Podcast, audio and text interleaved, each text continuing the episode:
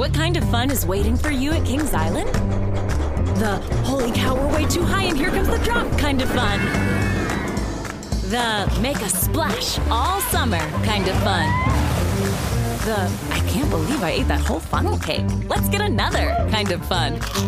But most importantly, at Kings Island, you'll find for the fun of it kind of fun. Don't wait to start your fun season. Kings Island is now open on weekends. Welcome to Noble Blood, a production of iHeartRadio and Grim and Mild from Aaron Mahnke. Listener discretion is advised. One quick note before I begin the episode my novel, Anatomy, a Love Story, is finally out in the world, and I just want to thank everyone so, so much. Every podcast listener who's picked up a copy or read it or recommended it to their friends or picked up a copy at the library. Truly, the response has been just beyond anything I could have imagined. And it's so gratifying to see something you work on be out in the world. So thank you all so much. If you want to support the show, we are on Patreon at patreon.com slash noblebloodtales, where I release episode scripts. And also, we're just starting back up on the mini-series Reign on Me, where we discuss the CW show Reign, which is very exciting. We also have merch available at dftba.com. All of that info is in the episode description.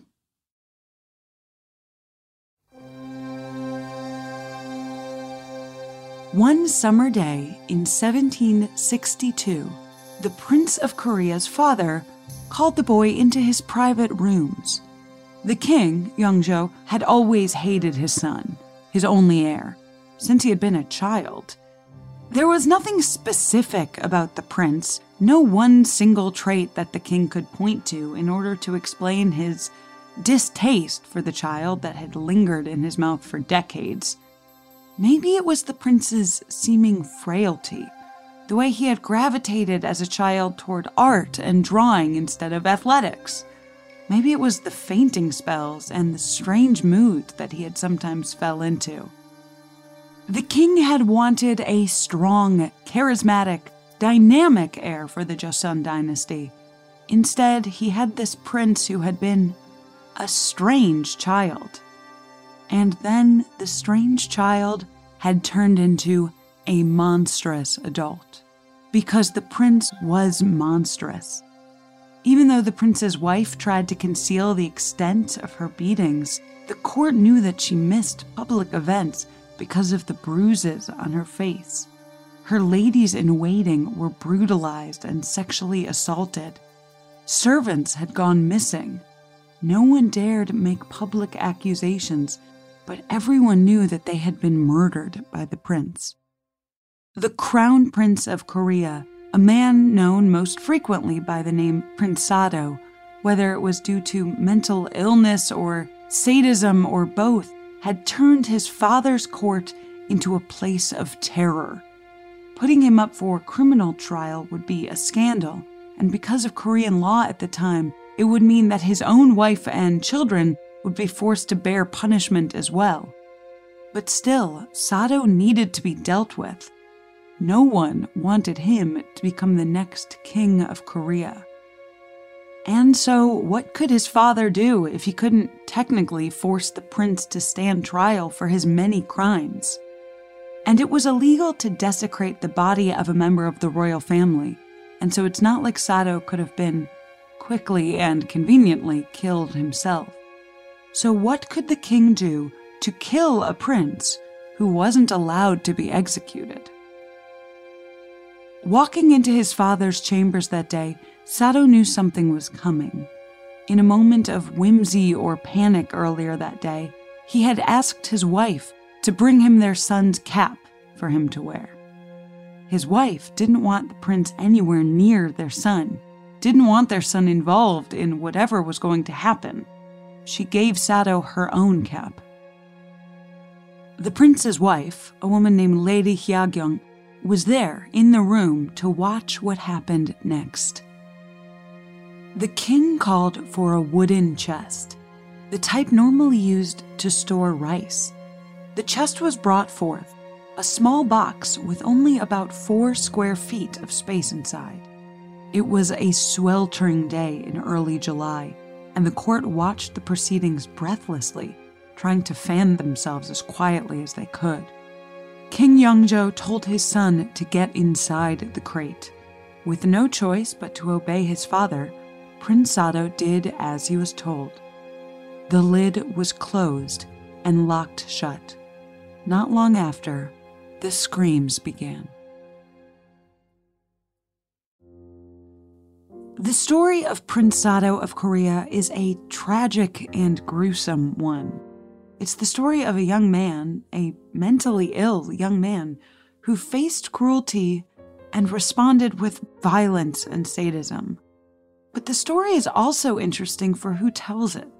We know the details of Prince Sado's life because his wife, Lady Hyagyong, a woman who otherwise might have existed entirely on the periphery of history, wrote her memoirs later in life, several decades after the brutal death of her husband. In the 18th century, from Asia to Western Europe, autobiography was a realm that was almost exclusively dominated by men. And yet, Lady Hyagyong spent 10 years of her life writing about her life in four parts. It's a series that's been widely translated and which is considered one of the most important texts in Korean literature. Perhaps she knew, even during her life, that the story of her husband and his father would be exaggerated, that it would become legend, twisted for political purposes, and ripe for conspiracy theories. Lady Hyagyong was there, and she did us the favor of setting the record straight. Or at least, telling the story the way that she believed it should be remembered for posterity, with nuance and sympathy, but also with an unflinching eye to the violence and terror in court. I'm Dana Schwartz, and this is Noble Blood.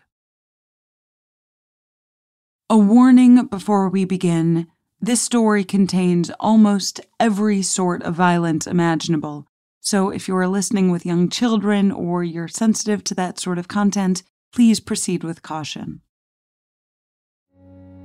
The name Sado translates to thinking of with great sorrow.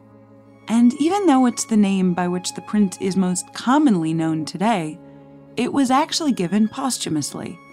The prince was born Prince Yiseong on February 13, 1735. For clarity's sake, I'll continue to refer to him as Sado. Prince Sado was his father's second son, the replacement for the former crown prince, Hyogang, who died as a child, seven years before Sado was born. The king, Yeongjo, was heartbroken after his eldest son's death, and he immediately saw Sado as a middling replacement for his golden boy. His golden boy, the dead son, the prince who would have been perfect if only he had lived. Sado was a sickly boy who became a sickly young man. At 10 years old, he suffered from an unidentified illness that was so severe that he sometimes would pass out in the middle of rooms. His father, the king, resented his frailty. Sado was also artistic. We have records of small doodles that he made, drawings of dogs and other animals. Whatever kind of son the king, Yeongjo, wanted, Sado wasn't it. The relationship between father and son did not improve as the years went on. In fact, King Yeongjo only increased in his bitterness and cruelty toward his only living son. There was nothing Sado could do correctly, nothing he could do that didn't need to be picked apart endlessly with criticism. Some of the king's behavior seems unnaturally cruel.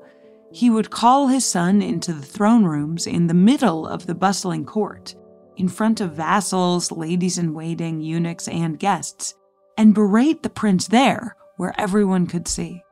Where the king could, he barred Sado from important court events and forbade him from visiting the ancestral tombs. Sado, perhaps understandably, became extremely anxious and visibly distressed whenever he was in the same room as his father.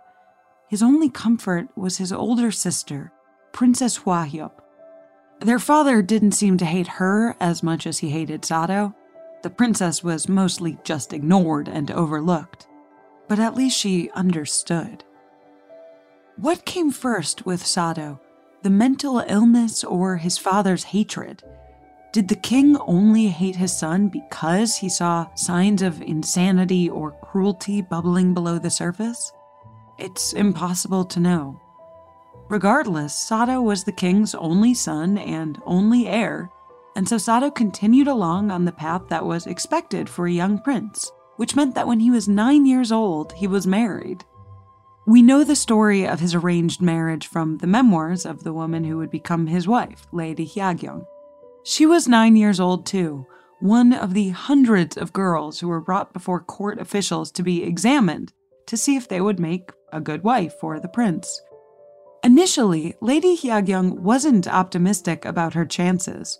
Her family was noble and well connected politically, but not especially wealthy or important.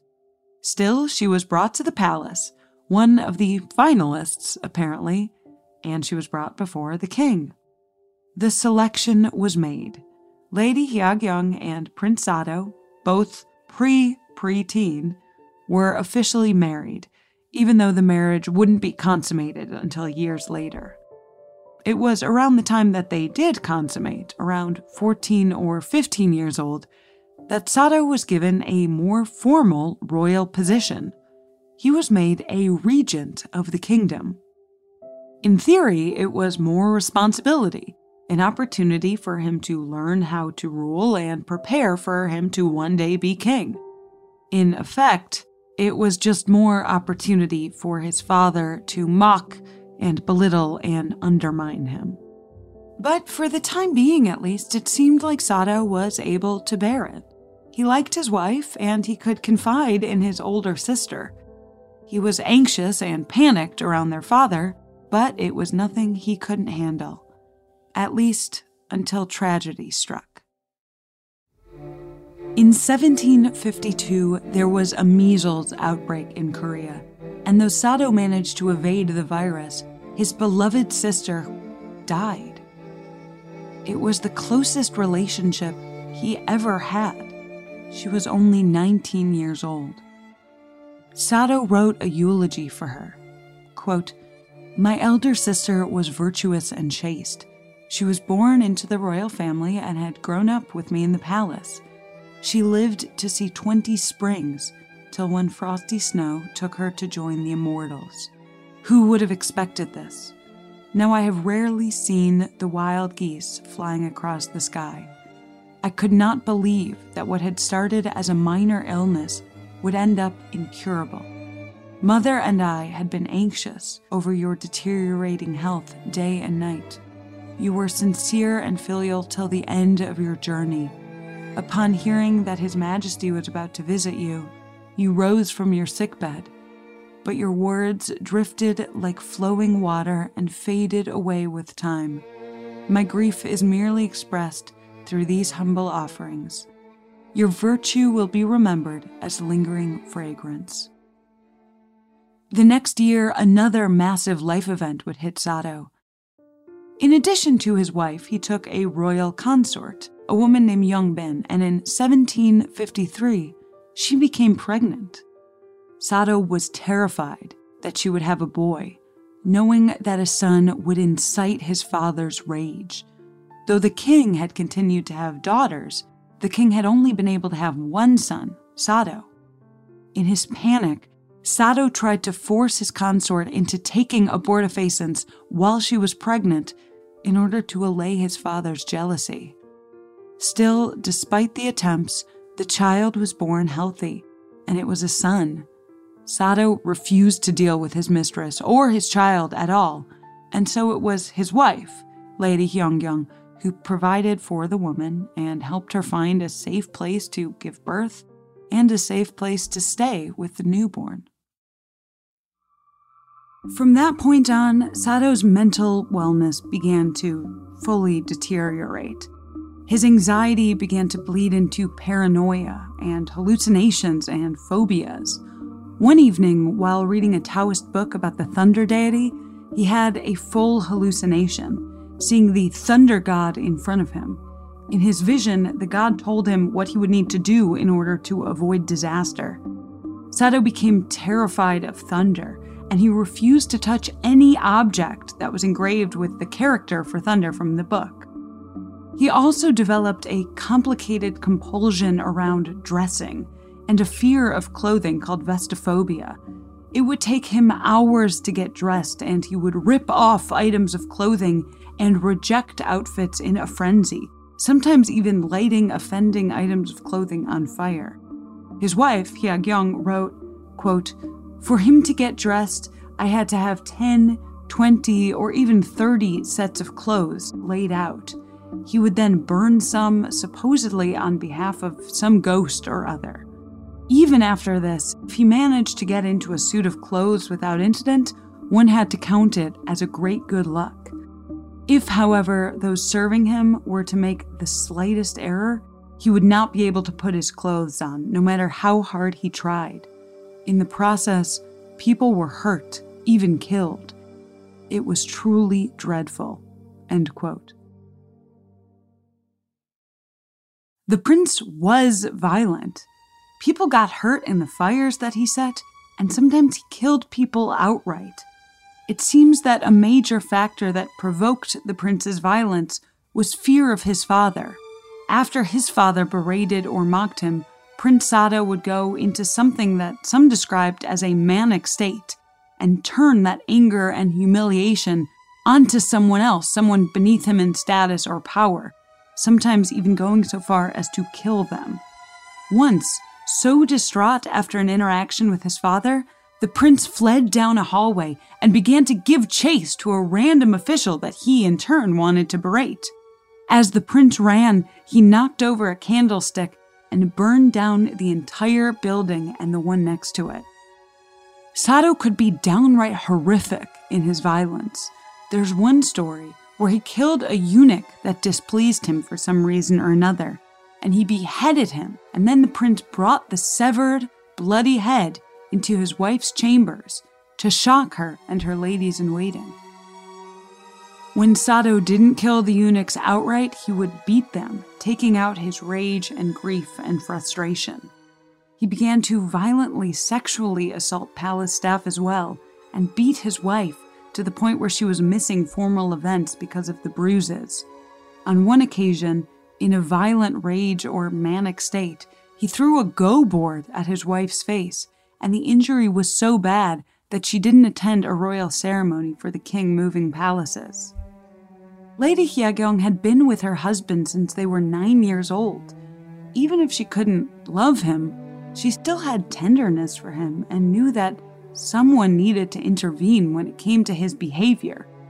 Lady Hyagyong tried to report Sado's behavior to his mother, the royal noble consort Young, but the consort begged Lady Hyagyong to keep it quiet. The consort knew how terrible her son's behavior was, yes, but she didn't want it to turn into malicious palace gossip. He was the prince and heir to the throne, after all. What would become of them, of all of them, if people knew that he was unfit to rule? In 1757, Prince Sado took another second royal consort, a woman named Pinge. He claimed that they were in love, but there was a problem. Pinge had been a lady in waiting to his grandmother, which was culturally taboo, considered incest. The king was incensed, and depending on the story, the king either tried to force his son to jump down a well, or he berated Sado so incessantly that Sado himself chose to jump down a well as a suicide attempt only to be rescued by guards. Lady Hyagyong knew that disaster was imminent, and she tried to protect Pinge from the outrage of the court and of Sado by bringing her to a hidden spot in the home of one of Sado's sisters. But her respite was only temporary.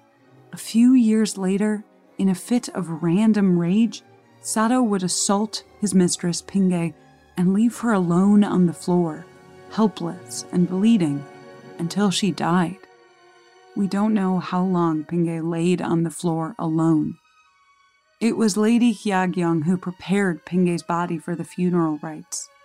When the lady returned from the burial, Sado never mentioned Pinge or her death.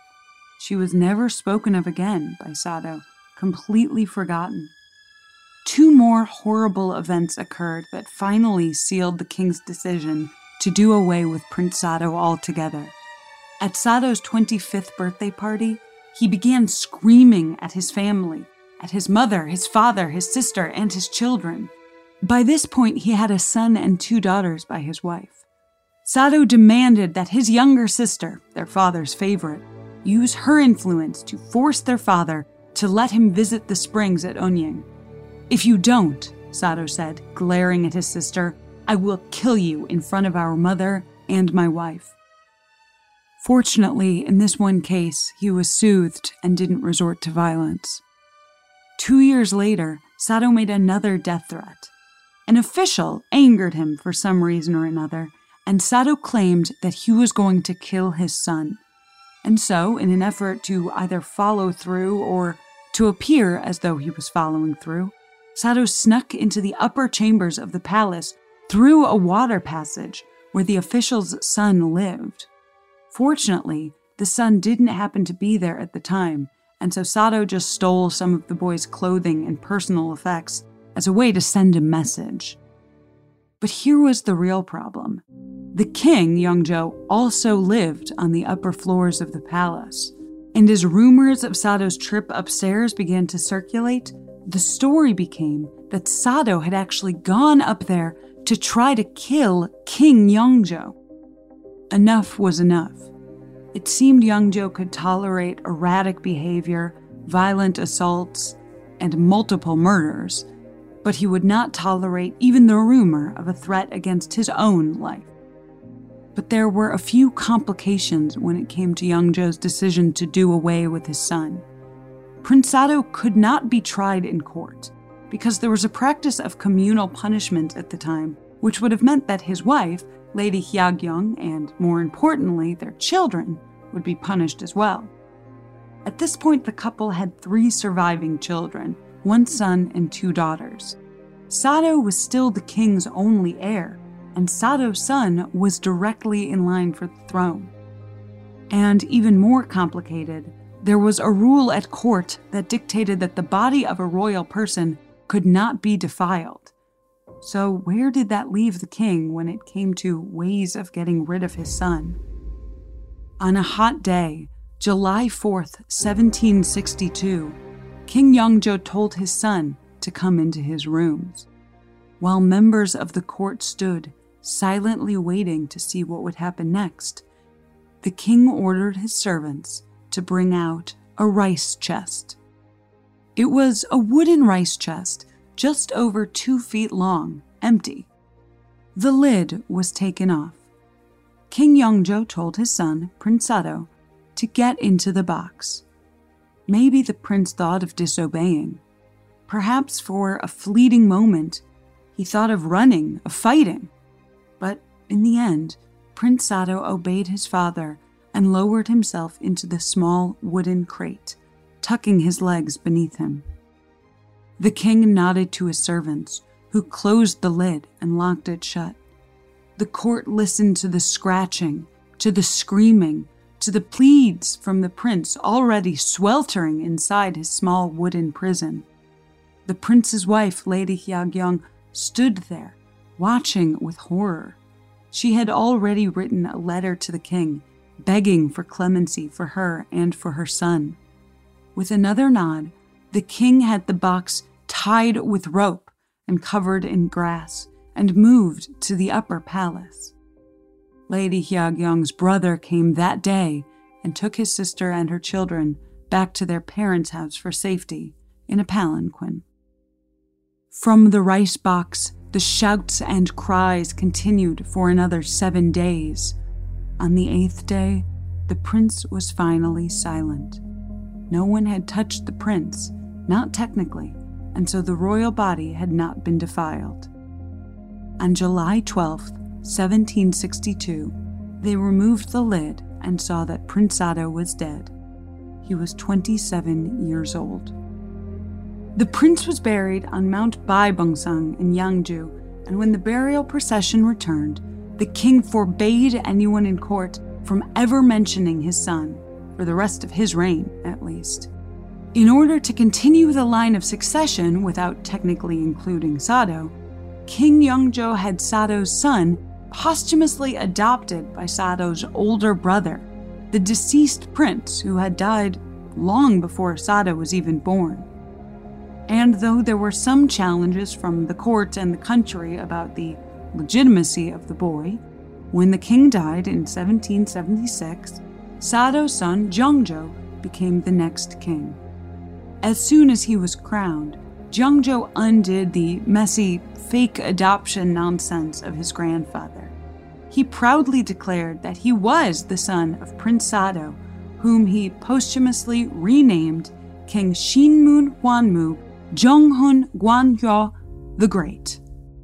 The new king also moved his father's body to a royal tomb some miles outside of Seoul, and when his mother, Lady Hyungyung, died four decades later, she was buried next to her husband.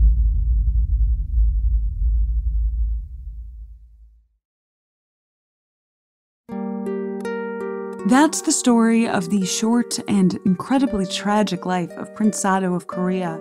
But keep listening after a brief sponsor break to hear a little bit more about theories surrounding his death.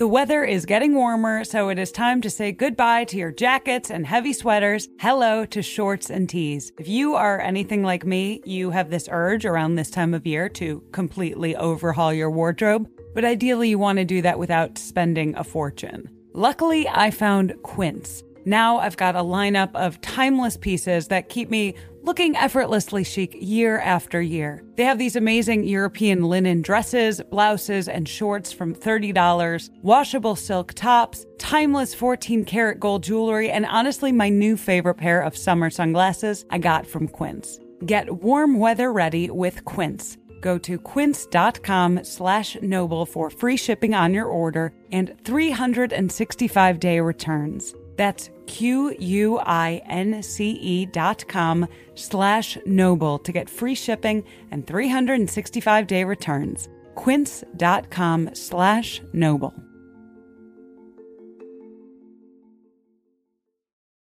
What kind of fun is waiting for you at Kings Island? The holy cow, we're way too high and here comes the drop kind of fun. The make a splash all summer kind of fun the I can't believe I ate that whole funnel cake. Let's get another kind of fun. But most importantly, at Kings Island, you'll find, for the fun of it, kind of fun. Don't wait to start your fun season. Kings Island is now open on weekends.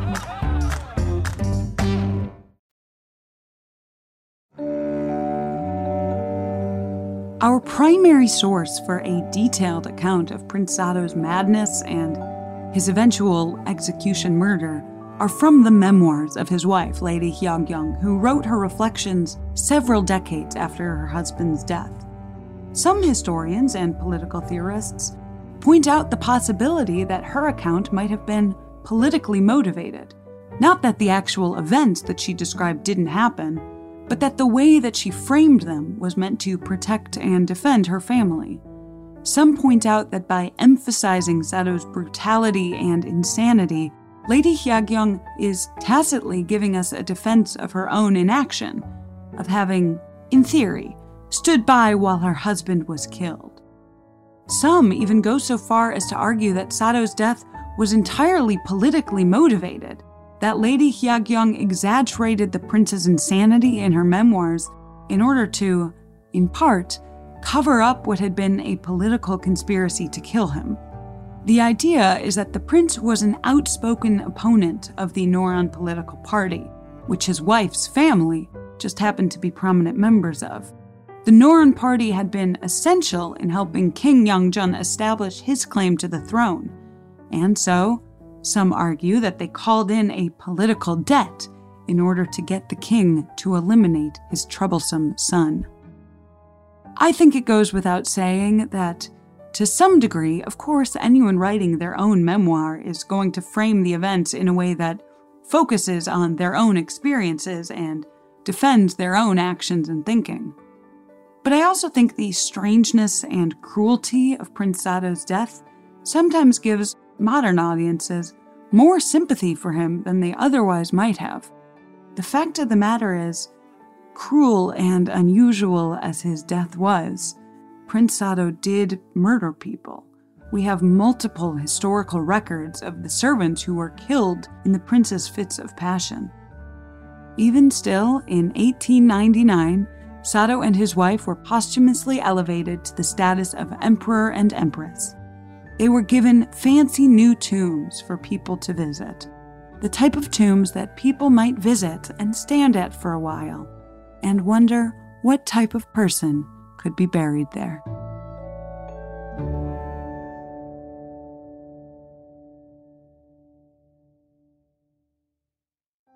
Noble Blood is a production of iHeartRadio and Grim and Mild from Aaron Mahnke. The show is written and hosted by Dana Schwartz. Executive producers include Aaron Mahnke, Alex Williams, and Matt Frederick. The show is produced by Rima Ilkayali and Trevor Young. Noble Blood is on social media at Noble Blood Tales, and you can learn more about the show over at noblebloodtales.com. For more podcasts from iHeartRadio, visit the iHeartRadio app, Apple Podcasts, or wherever you listen to your favorite shows.